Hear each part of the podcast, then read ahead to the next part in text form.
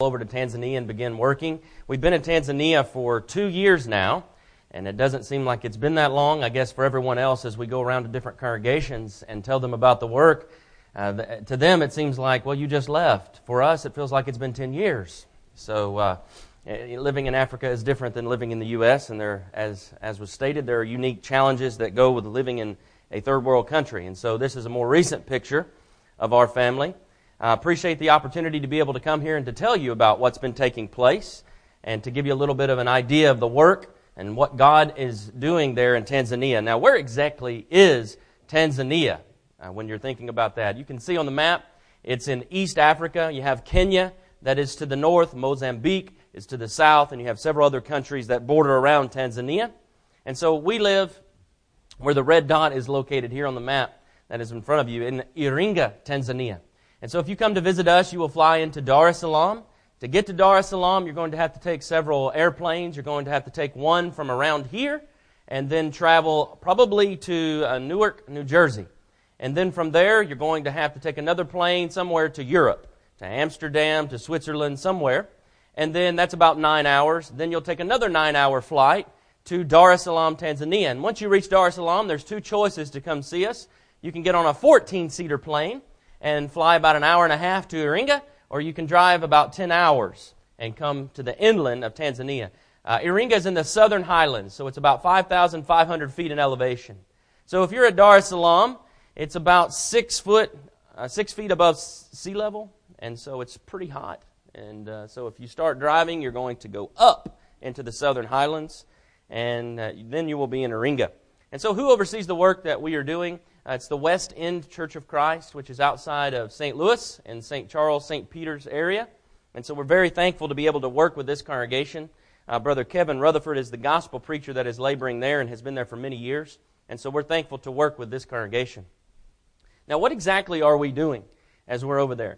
Well, these are just a few things that are listed above me uh, that we are involved in. Uh, what is church planting? Well, that's just a fancy word for saying that we're going into villages where the church does not exist and then we're trying to have Bible studies with different individuals. Lord willing, as God brings the increase, we might have three or four, and then they can begin to worship together in that village. And we'll try to send an evangelist or someone there to uh, help them in that worship. But that is exactly what we're talking about when we talk about church planting. We're going into areas where the body of Christ does not exist and trying to work with them. And that is one area or one facet of the work that we are involved in. We have seminars for those that are Christians and non Christians. We work in translation of Bible materials into the local language, which is Kiswahili. And uh, also, we're working in the radio to try to broadcast the Word of God as far as it can go. And uh, we also have a lot, a lot of Bible studies, one on one personal Bible studies. And so, as we go through the presentation, there's no way to show you all the, the different Bible studies that we have, but we have a, a tremendous number of Bible studies. And so, who exactly am I working with? Well, currently, uh, my team consists of Bright Makaboko. Bright is my translator. He's by my side all the time. He's a good man. He's a graduate of Chimala Bible School, and so very thankful to have him uh, by my side. Uh, previously, over the last two years, I had another gentleman working with me from Shreveport, Louisiana, uh, John Strong, but now he's fulfilled his two year commitment and he's back in the United States. And so now we go back, and it'll be me and Bright. And uh, Bright, if, if I don't accomplish anything else, just working with Bright is a tremendous blessing. It will influence the country of Tanzania, just strengthening this man. He is so evangelistic. He has a zeal for the Lord. And over the last two years, I've seen a tremendous, tremendous growth in Bright Makaboko. And that is uh, just a blessing. We've, I've been providing him a lot of different materials, uh, materials in print. He had been taught uh, false doctrine on marriage, divorce, and remarriage. And so we got into a discussion. At, this was very early on. And we started into a discussion. I said, I'll tell you what. Have you heard of Andrew Connally? Well, yes, of course, because Andrew Connally was one of the first missionaries to come to Tanzania. He's the one that started the Chimala Hospital and the Bible School. And now in Tanzania, we have the Andrew Connally School of Preaching in Arusha, Tanzania. And so, of course, uh, he knows this is one of the missionaries that came over in the very beginning. That's a name that's very familiar to the brethren that are in Tanzania.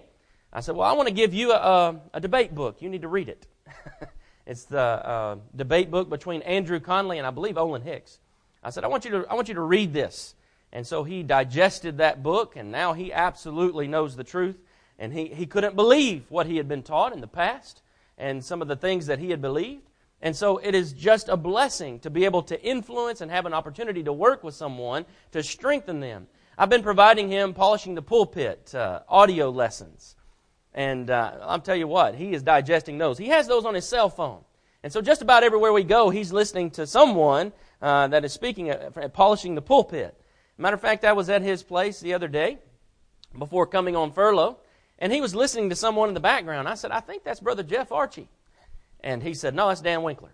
I said, I think that's Brother Jeff Archie. He said, No, that's Dan Winkler. I kept listening. Sure enough, he was right. he knows the brethren's voice better than I do. I mean, he is just digesting it. So, uh, one, one big part of the work is to try to strengthen and influence someone that will continue to be there and to make a tremendous impact. And this man, he will. And so that is a big part of the work. We uh, work in church planting. We have a new congregation. It is the Umtwi Villa Church of Christ. And here is the picture of the new land that they have purchased, and now uh, they have erected a building, and this is where we worship. And so we're, we're specifically working with this congregation because it is a new congregational church plant. And so all of the individuals that are a part of this congregation are mostly new Christians. And so we're trying to work with them and strengthen them. And this is the building that we worship in. You can see there's no ridge cap, which presents a little bit of a, an issue when it, when it rains during the rainy season for three or four months uh, from January to April. It's raining cats and dogs. You know, when I say that there, they're looking for cats and dogs falling from the sky. So when, it, when it's really raining, they don't complain. You know, it'll, it'll start dripping in the middle of the building and they'll just scoot over to one side. It's no, no problem. It doesn't bother them. And so this is where we worship currently. Also, we have an outhouse. That's a great blessing. For the first year, we did not have one. And so you go to worship and there was nowhere to go. And so you'd have to turn around and walk all the way back home because we would walk to worship. And that was a bit of a problem. But now, you know, I mean, you can look at it in two different ways. It is a blessing, especially during the rainy season, because if you have to go, you get a free shower too. So there's no roof on the, the outhouse. Uh, and it, it, cleans itself. It's self cleaning during the rainy season as well. Uh, this is what it looks like on the inside. You can see the benches that we sit on on a regular basis. Our services go for about four hours. And uh, there's no back on the pew. There's no cushion. So you sit on that little slat of wood for four hours. It takes a little bit of adjusting, but this is, uh, this is what is normal in Tanzania. And of course, the brethren are very thankful for what they have, thankful for the, the building. They're excited uh, that they have it, and they're trying to evangelize and reach out to the community. And so here's another picture of the congregation. It continues to grow as God provides that increase. The Bible tells us to go and sow the seed. And so we're out broadcasting and sowing the seed, and sometimes we find ourselves watering. But ultimately, it is God that brings the increase. And so all the glory belongs to Him. We've had a lot of different seminars to try to reach brethren and to try to teach those that are Christians and strengthen them, but at the same time, we have different seminars to try to teach those that are lost. And so we use different ways uh, to try to teach. In this particular seminar that you see above you, we use the local library in town.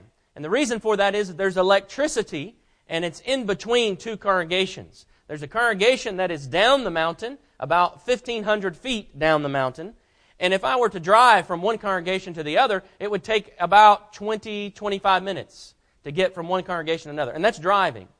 And yet it's really not that far apart when you look at the mileage. But it's the fact that you have to go down the mountain.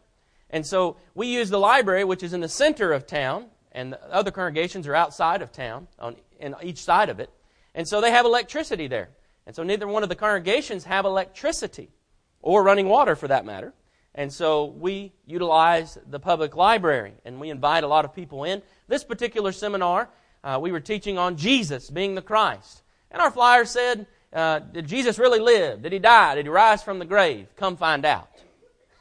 Some people didn't like that advertisement because we didn't say. We just asked a question. And it was an open question. And where the people were supposed to answer, we wanted them to come and, and to see and to be able to hear the Word of God. And so we had several Muslims come to the seminar. And they continued each night of the seminar. They were a little frustrated at first when we started teaching that Jesus was the Christ, that he did die on the cross, and, and using all different sources to show this. But uh, we did have an opportunity to teach those Muslims as they were a part of this seminar. And so we, we use seminars in a lot of different ways. Here was a youth seminar. And this was a really big deal in Iringa, or in Tanzania for that matter, because the mentality is that it's not important to teach women or children, especially the children.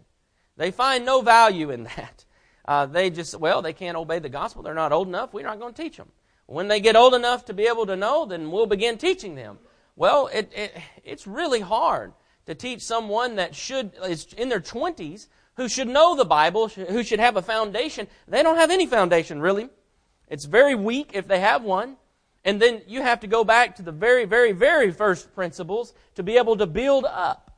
And so, with teaching the youth, it's so, so important, and we believe in it a lot. And so, we had a youth seminar, and it was a great success. We had a lot of the youth come, and so we were very thankful for that. Here's another seminar that we had at the beginning of the year, and it was on head covering, on 1 Corinthians chapter 11. There had been previous teaching, uh, false teaching, where they were binding the covering, telling those women that they must cover, and if they did not, they were sinning. And so we had to clear this up because that is not the case. It is the case if you feel like your conscience demands you to cover, go ahead. That's fine. And that's what we told the ladies. Continue to cover if you feel like you should, but you don't have a right to tell your neighbor that they're sinning and going to hell because they're not covering. Now that's a different thing. And so if you feel like you should, that's perfectly fine. But when you go around start telling everyone that they must, and then that's a different issue altogether. And so we had a very, very good seminar and had an opportunity to clear this up. In May, we had a conflict resolution seminar, which was very, very beneficial. Uh, we, what we find in the church many times, when conflict arises or there's problems in the church, brethren deal with it how they want to deal with it, and they don't deal with it scripturally. And that's a problem.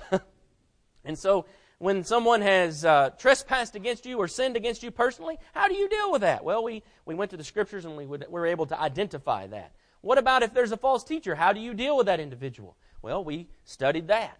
Well, what about if there is just sin in a congregation? Well, the Bible says, you which are spiritual, go to that individual. And so, how do you deal with those things? Well, that's what the seminar was about. And I believe it's very, very good for the body of Christ to study this in advance before problems arise so that they already know how to biblically deal with those things when they do come up. And so also we had a, a Bible correspondence seminar, Bible correspondence course seminar. We had several individuals that were not Christians going through the Bible correspondence course. And that was great. And a lot of them had completed it, so we wanted them to come in to one place so that we could give them further teaching. And so we had this seminar, and we had a lot of people attend the seminar. Those that completed the course received a Bible. And the lady that is up here in the green, she's a Muslim. And she completed the Bible correspondence course. And she received a Bible. And she hasn't obeyed the gospel. But again, that's not our job to go out and force people to obey the gospel. Our job is to go out and teach the Word, to preach the Word, and to share with people the gospel. They have to decide to become a disciple. We're just trying to give them an opportunity. And so we had opportunity to teach her. She has the information. If she's interested, Lord willing, we have her contact. We'll be able to continue to keep that contact. We, don't not, we do not pers- purposely go out and try to target Muslims to convert them. If we did, we wouldn't be in the country in the first place. They wouldn't allow us to be there. They would kick us out of the country if that was our target. However, as we're going door to door or we, we come in contact with Muslims, if they want to study, then they can study. We're not forcing them. They're interested. We'll ask if they would like to study the Bible, and many times they say, sure. And, and then we have an opportunity to teach them. But we're not trying to go out and just target them because we, be, we would be kicked out of the country and we would cause a lot of problems for the other works that are currently going in the country. And so we've also been working in translation of Bible materials. We're thankful for the opportunity to do so. Here's one of the books that we've translated and we've we've had opportunity to print and distribute. It is uh, Elders Which Are Among You by Bobby Duncan. And so it is a very good book. It's very simple. And so what we find in Tanzania is that there is only one eldership in all of the country, the whole country. To my knowledge, there's only one. And uh, what we would like to see is more elderships coming up indiv- from individual congregations. And it takes uh, some maturing, some studying to be able to do so. And so we felt like they needed some sort of material to be able to help them as they go through the Bible as well, that it would be beneficial to them. And so we have this printed up. The gentleman that is, let me see if I can put my laser on it. This gentleman here, he's one of the oldest Christians in Tanzania, and, he called me. He can speak English. He called me and said, I hear that you have some materials on elders. I said, We sure do. And he said, Well, we would love to have some of those books. And so I got in the car and traveled six hours to go and deliver these materials to him. And uh, he was really, really excited. And so, one of the books that I have that I gave to him was this one. This is Ascertaining Bible Authority by Roy C. Deaver. And so, I had an opportunity to take both of these materials to him and deliver those. And when I did, he saw the book and he said, Oh, Roy C. Deaver, I know him. He said, uh, Where's he preaching now? I said, Well, brother, he's already gone on to his reward. you know? But he didn't know. He actually had met uh, Brother Deaver uh, along with Andrew Connally. He worked with many of the missionaries a long, long time ago. And so it was a great blessing to be able to help him. And what he told me is that they were planning on appointing elders in that congregation and that they were wanting to go through the materials and wanting to study the topic before appointing elders. Well, that's huge because there's only one eldership. That'll make two. And so we're moving in the right direction as we see the works that are taking place. Here's another Bible correspondence course that we have. It is uh, The Church of the Bible by J.C. Choate. J.C. Choate was a long time missionary to India, and so we found this material to be very useful. Uh, for me, I don't see the need to duplicate, duplicate and rework material if there's good material. And so we just get permission from different individuals, and they give us permission to translate, and then we, we begin that process to translate those materials. And so here we have this, and we're utilizing this. Lord willing, we'll have this in book form and distributed all over the country uh, when we t- return to Tanzania. And also, we have the equipping of the young people, and uh, it is the engraving heavenly truths. We use the cards, and I, I, believe you just had a seminar on that. And so we have translated all of the engraving heavenly truths by permission, uh, all 16 quarters. And so we have the materials, I believe we have one year of the materials in Tanzania, and then the other three just came and arrived uh, right after. I think it was the day after I left. I got on the airplane. They all arrived and cleared uh, customs. And so we're very thankful for that. We have all the materials, and, and the young people are just eating the material up.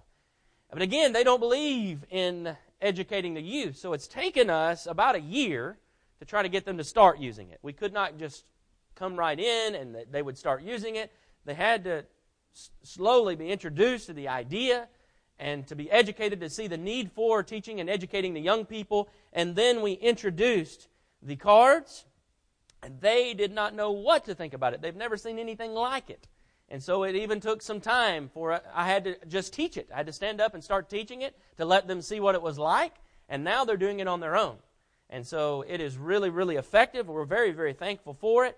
Uh, the older people, they didn't believe in it. They did not think that these young children could ever grasp or regurgitate any of the information whatsoever. And then they saw these little girl, this little girl, Rebecca. I don't know how many years old she is. She's little bitty. And she was up there and she would raise that hand up there and she would just yell it out. Yell out the answers, you know. And uh, the older people that hadn't been studying the cards or really hadn't been trying, boy, they they couldn't believe it. They said, "Well, I'm going to have to start studying this. I'm looking bad, you know, because these little youngsters are answering all these cards, you know. But uh, it was a great blessing. We're very thankful for that. I have been trying to distribute them all over the country. And so I have people visit me from Arusha, which is 14 hours to the north, and some of the local brethren, some of the local evangelists, I gave them a set of the cards to try first, just one set, to see if they could go through it. And I gave them a couple of different quarters of the material. And so they're going to go back and try that in their local congregations. And if they need more, then I can provide that. And so I've sent it down to Chimala, to Mbeya, to Kyela, all over the country, to Dar es Salaam. We're sending it the materials, hours in every direction. And so it's having a tremendous influence in the country.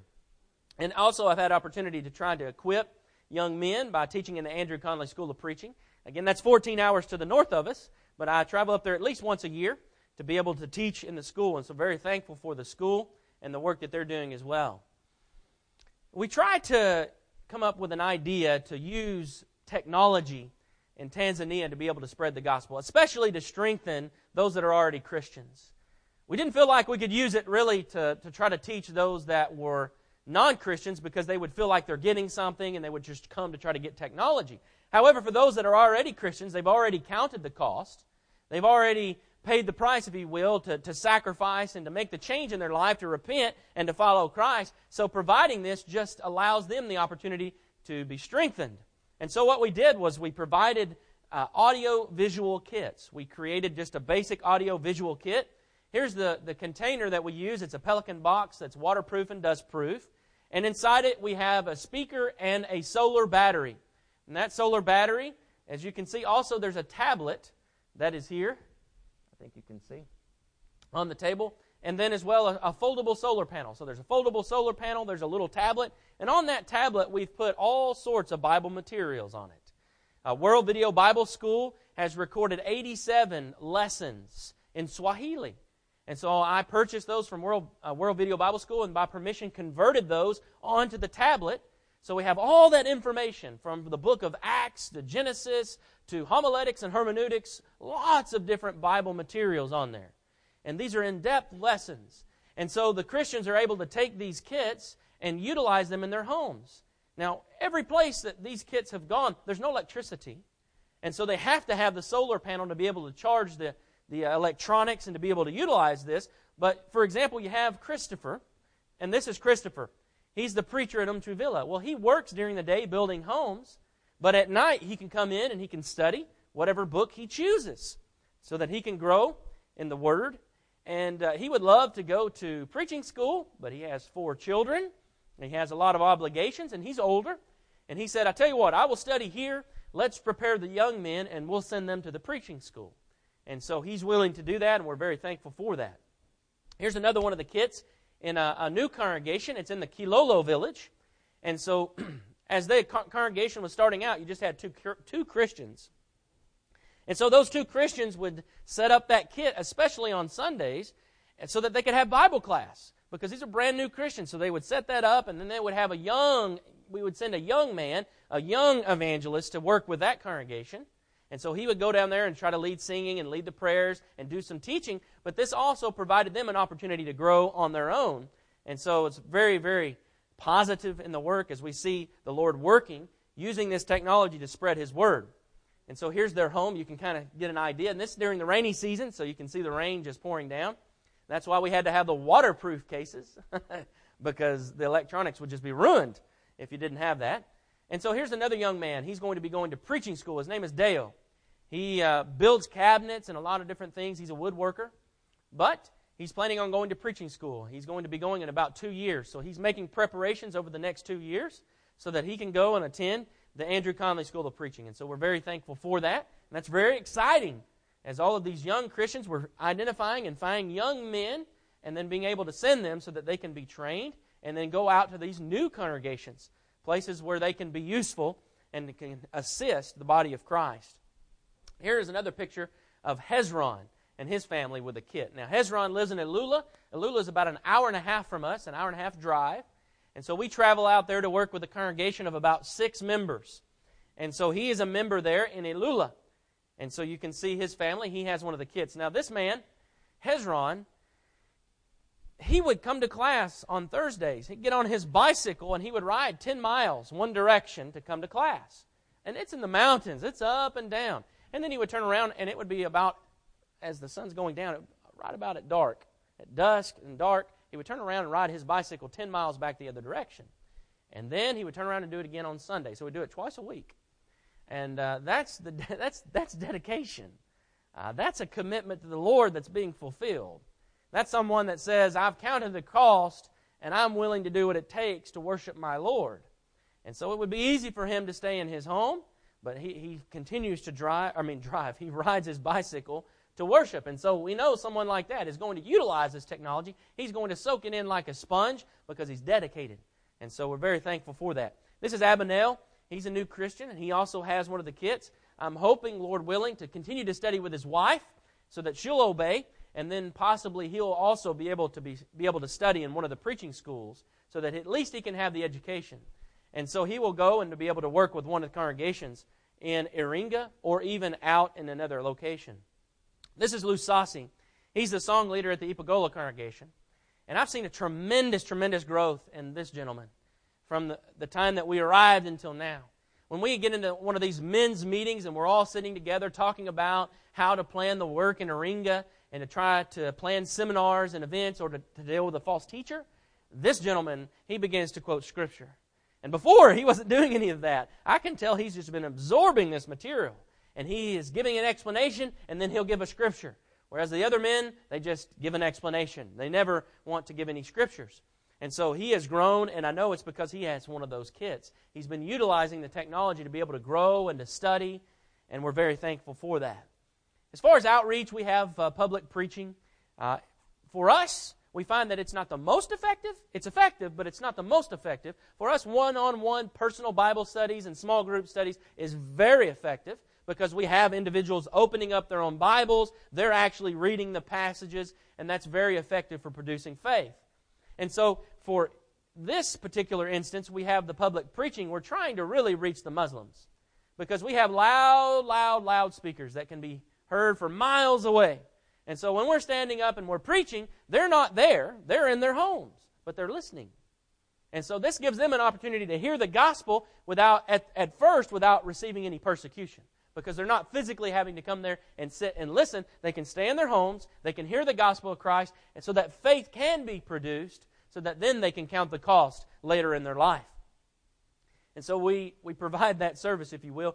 But we also have a, a brand new audio visual kit that is all fits in a backpack. It's completely solar powered.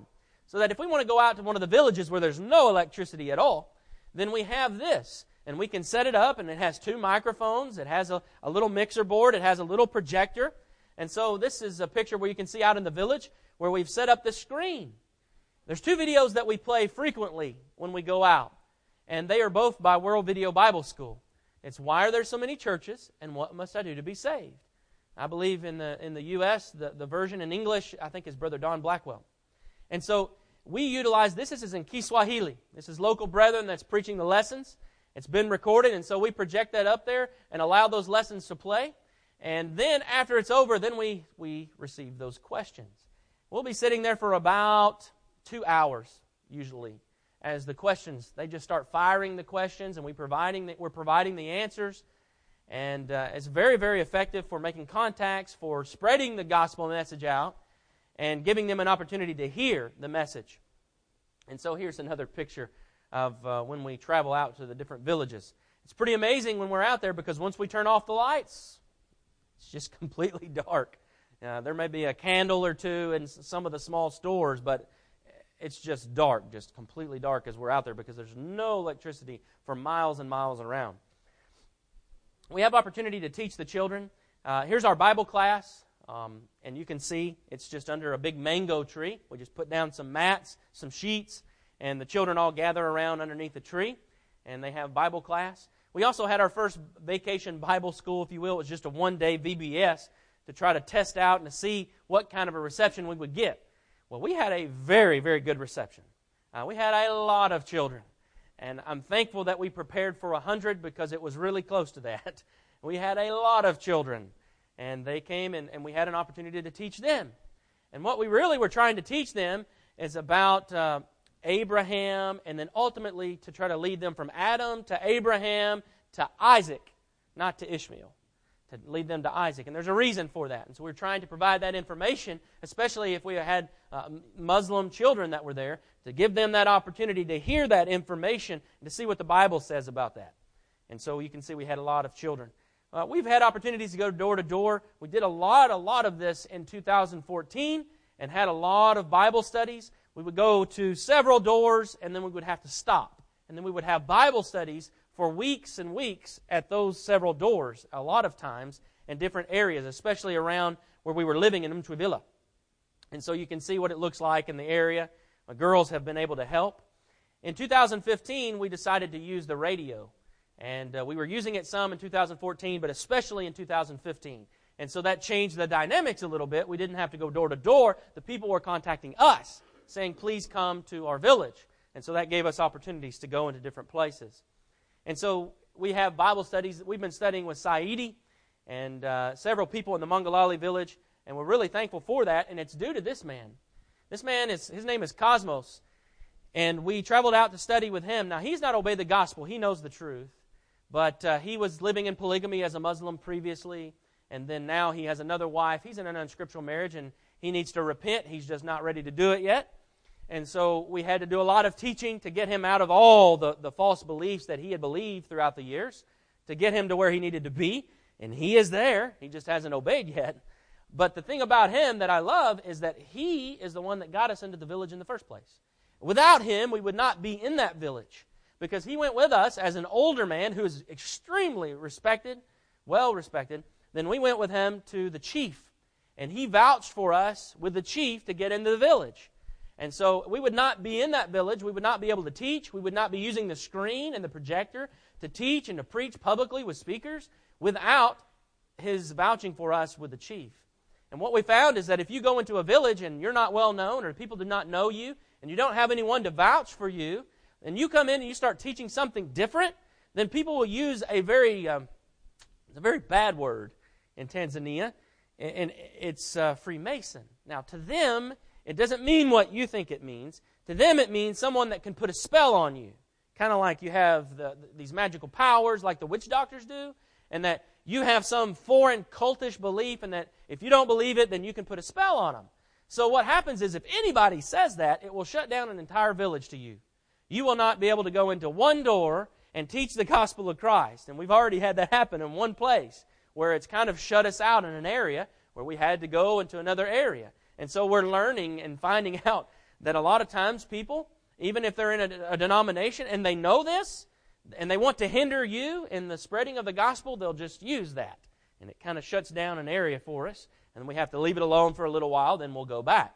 And so we're thankful to have people like this in these villages so that we can actually continue to go in there. This man, even though he hasn't obeyed the gospel, he knows what we're teaching is the truth.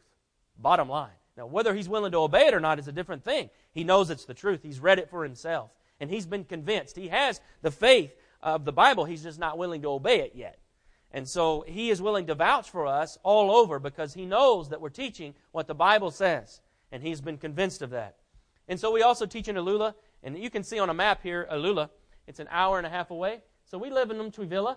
And here's the Mtwivila congregation. Here's Ipogolo. That's the other congregation that's down the mountain. And there's a tremendous difference here in elevation. And then over here is Ilula. And so you can see the distances. Uh, Ilula, 30 miles. It takes us an hour and a half. And so that kind of gives you an idea of trying to drive around in some of these areas to be able to evangelize. here's the, here's the, the church building, the house of worship uh, in Ilula. And you can see if you put two more men standing there, that would be the width of the building. It's not very large, but they don't really need a large building.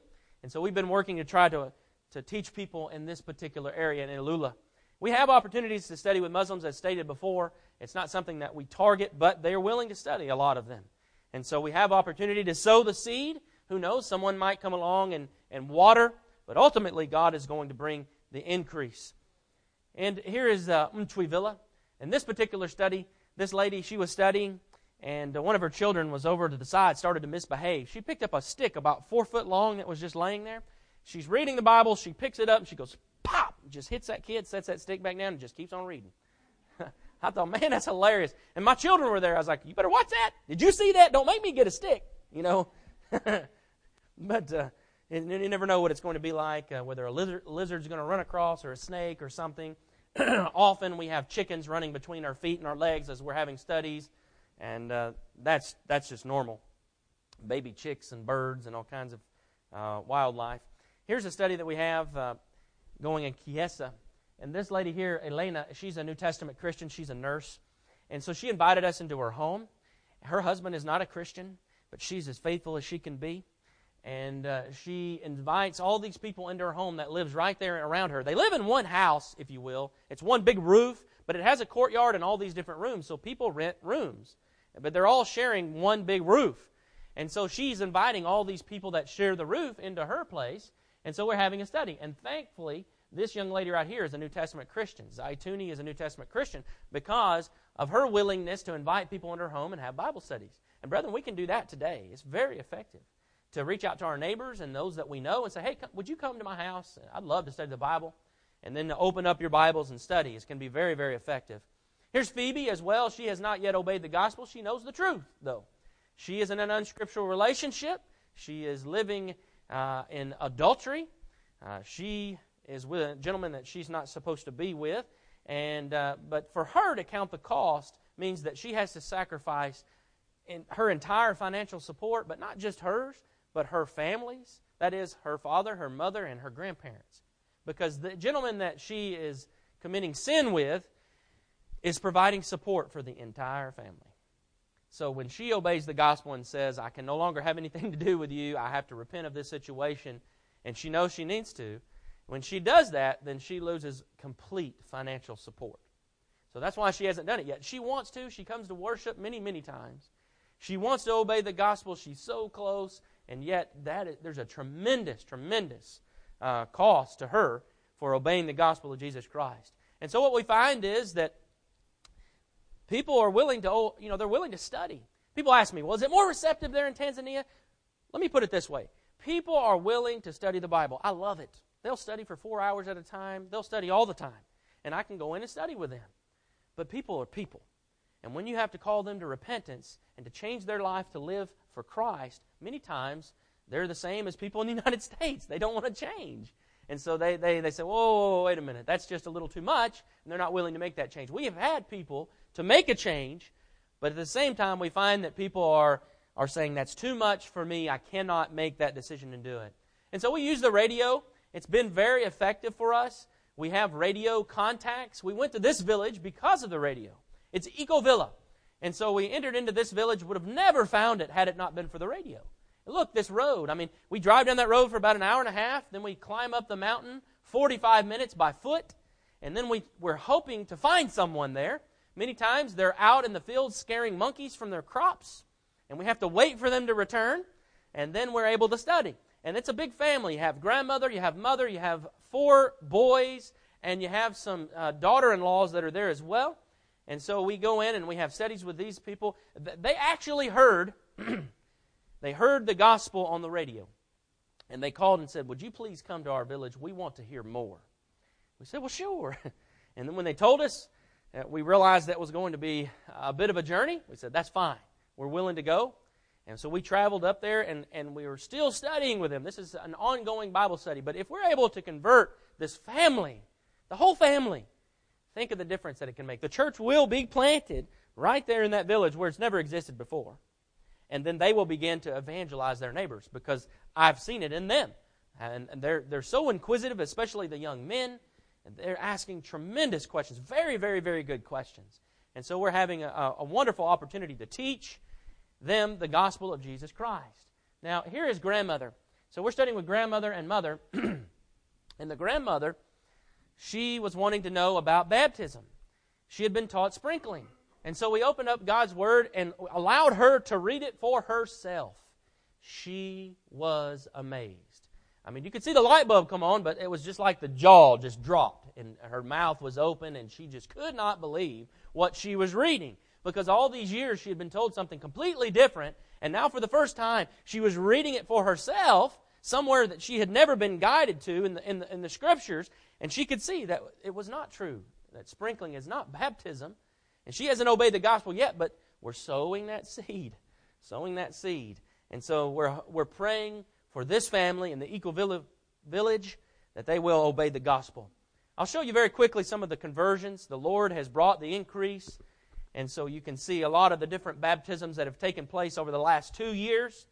And so you can see the smiling faces. We're so thankful for that. Especially this gentleman. This is Raphael of Kyela. I mean, he came out of the water just like that. I love that picture. He was so excited that his sins were washed away, that he had new life. And he came out, he was celebrating. He was so excited that he had a new life in Christ.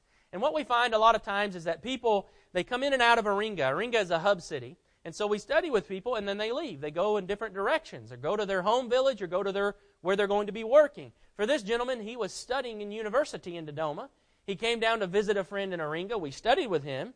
He went back to, the, to Dodoma, which is six hours to the north of us. He finished his education, and now he is at the foot of Mount Kilimanjaro, almost to Kenya.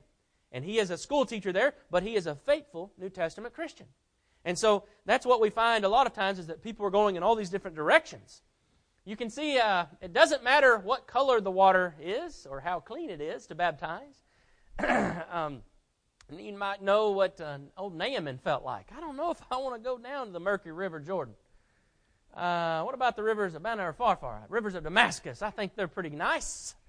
And I think we were thinking the same thing when we went down to baptize this day.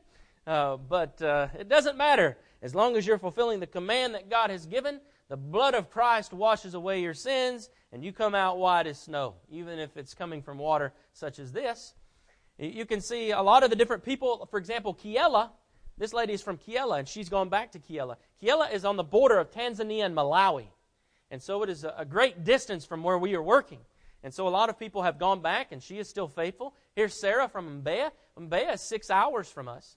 And so she obeyed the gospel. We studied with her for several months, and now she has gone back to Mbeya and is faithful Christian, and we're very thankful for that. Makwete, he's from Arusha, 14 hours to the north of us. He came to Iringa to visit family on school break. We studied with him. He obeyed the gospel, and now he's gone to Morogoro. He's five hours from us. And so we find these people, a lot of them, they're traveling all over, and yet the body of Christ is growing as a whole. It may not just be growing right there at the congregation, at Umtwi Villa. The numbers are not just taking off, even though there are baptisms, and that's because the people are leaving. They're going in all different directions, um, but they're still remaining faithful, and that's what's important.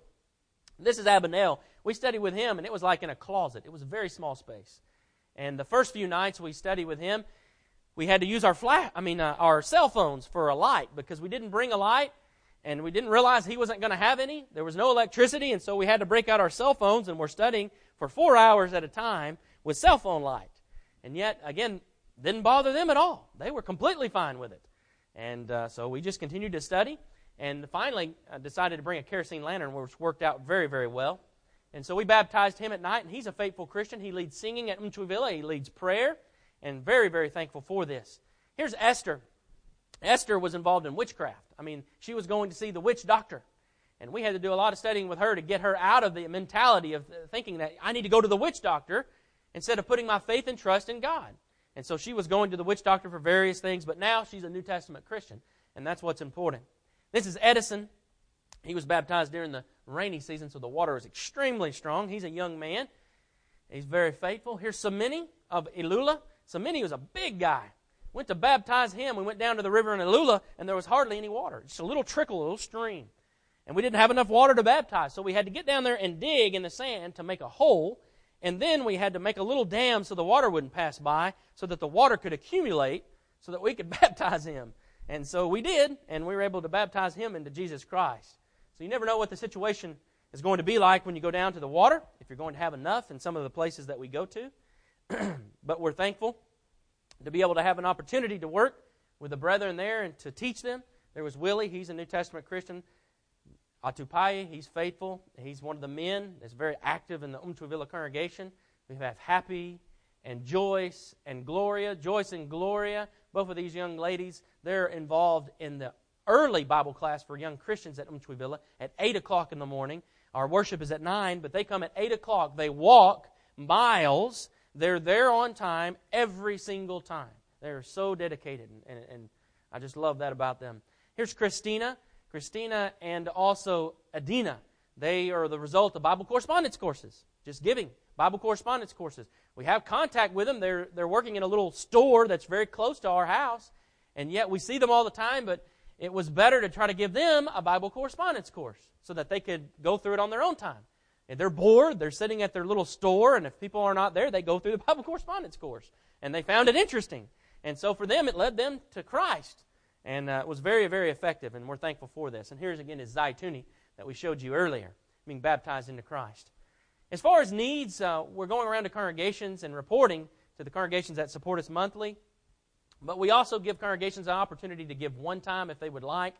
And so we're trying to translate and print various materials. Currently, we're working on When is an Example Binding by Thomas B. Warren. By permission, we have that in translation mode. Then it has to go to editing and then printing. We have another uh, book that was written by Teresa Hampton uh, called God's Girls. And so we have that. It's been translated. Now it's in editing mode. And then eventually we'll go to printing. We also have J.C. Choate's material, the Bible correspondence course. It's already been edited. It has to be formatted reformatted completely to be able to put into a book, then it can go to printing. So we have all of these different materials at different stages of the road so that we can have them in printing. And so we're very thankful for that, but we're looking for any individuals or congregations that want to give to that work or to give to homeschool. As we're trying to homeschool the girls, they can give some funds for that as well so that we can have the funds to be able to buy the materials that they need. If you want to see our neighborhood, I'm just going to give you a few slides just out of curiosity. You're wondering, what's it like where you live? Well, here's a few pictures. This is our neighborhood, and this is what it's like just walking down the street in our neighborhood where we live. We do not live in the city. If we lived in the city, our rent would be extremely high. And uh, we live out just among the Tanzanians. All Tanzanians are our neighbors. If we live in the city, then we would have, uh, there's a expat community. And so they would be mostly expats, people that are foreigners from Europe and other places. Uh, but we live out with the Tanzanians. But we don't live in a mud hut. This is our house. It's a substantial dwelling. So you can see that. I think a lot of times people, we have electricity, we have running water when it's working. We have running water when the water is functioning. Uh, we have electricity when the electricity is functioning. Um, so you never know when that's going to be. We can go for days or, or uh, long periods of time without either one of them. Uh, transportation generally is by the dala dala. And so this is the dala dala. It's like a 15 passenger van that you fit 40 people in. and so you can see what it's like. Here's the girls starting to pile into the dala dala, and then, then you can't see them hardly at all. And that wasn't even full. That was just starting to fill up. And my youngest daughter says, Well, if you don't have an armpit in your face, you're not riding the dala dala. Which is true. Very much so. You're squeezed in there kind of like this. You got people pushing up against you here and there, and you're all kind of squeezed in there. But that's the general public transportation. Very thankful that they have it. But you never know what you might see. You might see a donkey in the runway. This is our, our airport runway in Iringa. What's life like in Tanzania? It's different. Uh, we see the ladies carrying stuff on their head, but especially the wood and water. They're carrying wood for cooking, uh, to be able to cook, and uh, if it's cold, to be able to heat their home.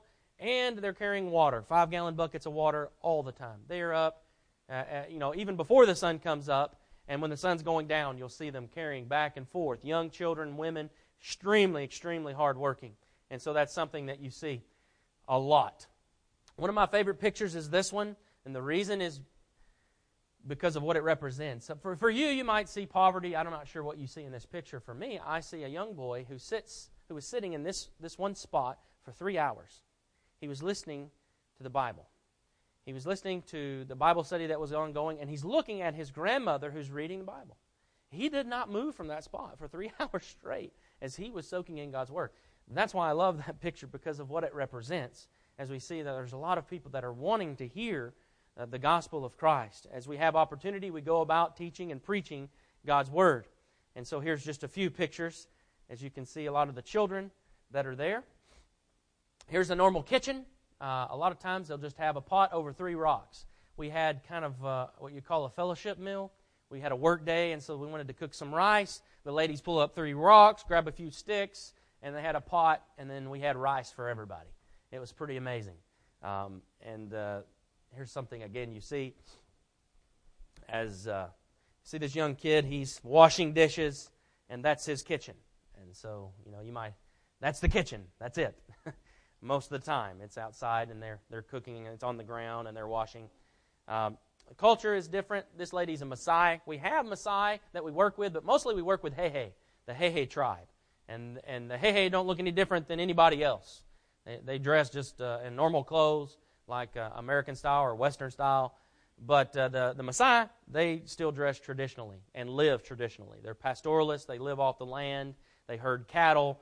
And uh, so, what I love about the Maasai, there's a table in the back that has artifacts from the Maasai. They have a big club that they carry for protection. Uh, for you know the different animals that are out there that could harm them. So they have that that's on the side. They have a big machete, big red machete, and they have that, and they have a belt that holds that up, and then right here they have a little pouch for their cell phone. All right? What they're wearing is a big blanket, and they have a belt and sandals. That's it. They have nothing else, no other possessions except for the cows they're herding, and yet they've got a cell phone up there because they got to stay connected, you know. Uh, but that's the clash of the old culture, old world, with the new culture and the technology there. Even even the Maasai are being influenced by technology, and so Here's uh, you know just an average uh, place of worship. You can kind of see the difference in what it's like in some of those places. The food is different. The white blob that you see in the bowl, that's ugali. Uh, and that is a very common food. They love fish, but I mean, you got to be, you got to have some money. This only comes on a holiday. If you're lucky enough, you get fish. They're not going to eat fish all the time, especially not that big. And so it's a treat to get fish. These ladies, this is a fellowship meal. They're just sitting down on the ground and they're eating. And you can see this white stuff is ugali. Ugali is taken from corn. They have white corn. It's not the good, sweet yellow corn that we have. It's white corn that dries on a stalk. Then they beat it down into flour. Then they put it in boiling water and stir it until it makes a big dough ball. And then they take that and they pinch a, a, part of it off and roll it around their hands until it makes a ball. They put their thumb in it and make a little scoop, and they scoop up beans or greens, and then they eat it.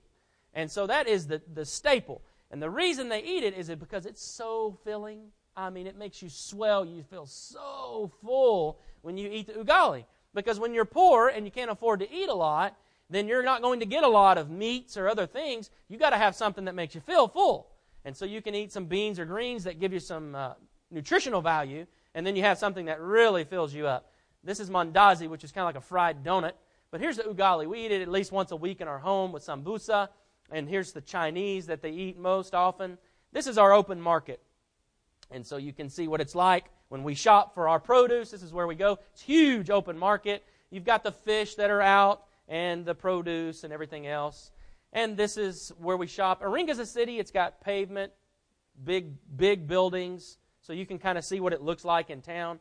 You get outside of the city, there's no electricity. A lot of times there's not, there's not any pavement and so it's a little bit different. But in Iringa, it is a nice city. And so it's kind of like what it looks like. Here's our local Walmart. Yeah. Uh, you know, to shop. And some of the little small stores that you see, uh, places.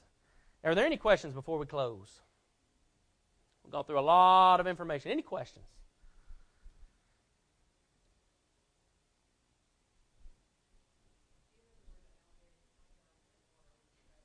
That's a good question. We have a hippo, a resident hippo, that comes up and down that river that we baptize in. And so we just, he only comes up once a year, and it's during the rainy season. He cannot come up any other time. There's not enough water. But he comes up the river, and he's looking for a mate, we believe.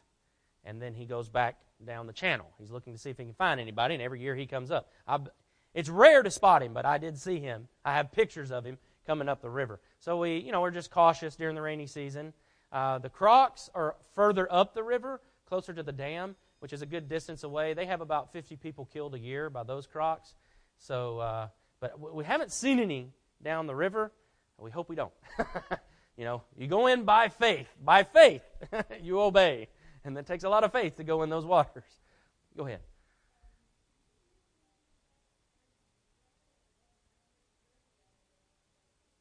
Okay. Uh, yeah, the currency we have uh, a 2,000 note shilling.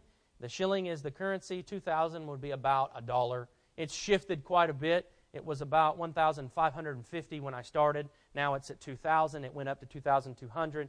But about a $2,000 note is like $1. So it kind of gives you an idea of the currency and what we use. The highest note you can get is a 10,000 bill. Now, that's as high as it gets. There's, there's nothing any higher.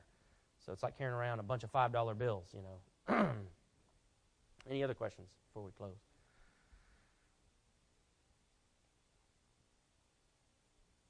If not, we'll say a word of prayer as we close. Our dear Heavenly Father, we're so thankful for this beautiful day that you've given us, this opportunity to be together as brothers and sisters in Christ, to be able to come together and lift our voices in praise into you and to study your word, to hear about the work that's being done, to see the power of your gospel working in souls all over the world. We're just amazed at the power of your word and how it can penetrate a heart and change a life. And Lord, we pray that we as Christians can have courage to be able to go out and to teach our neighbors and those that are around us so that everywhere we go that we can be the shining light of the gospel that we can use our words to share the gospel with others so that they may know the truth. Dear Lord, we thank you so much for Jesus and what he means to us and his willingness to give his life on the cross so that we might have eternal life. Lord, help us not to take that for granted but to live our entire life dedicated to following Christ and to living for you. Lord, please forgive us of any wrongs that we may have. Help us always to serve you daily. It's in Jesus' name we pray. Amen.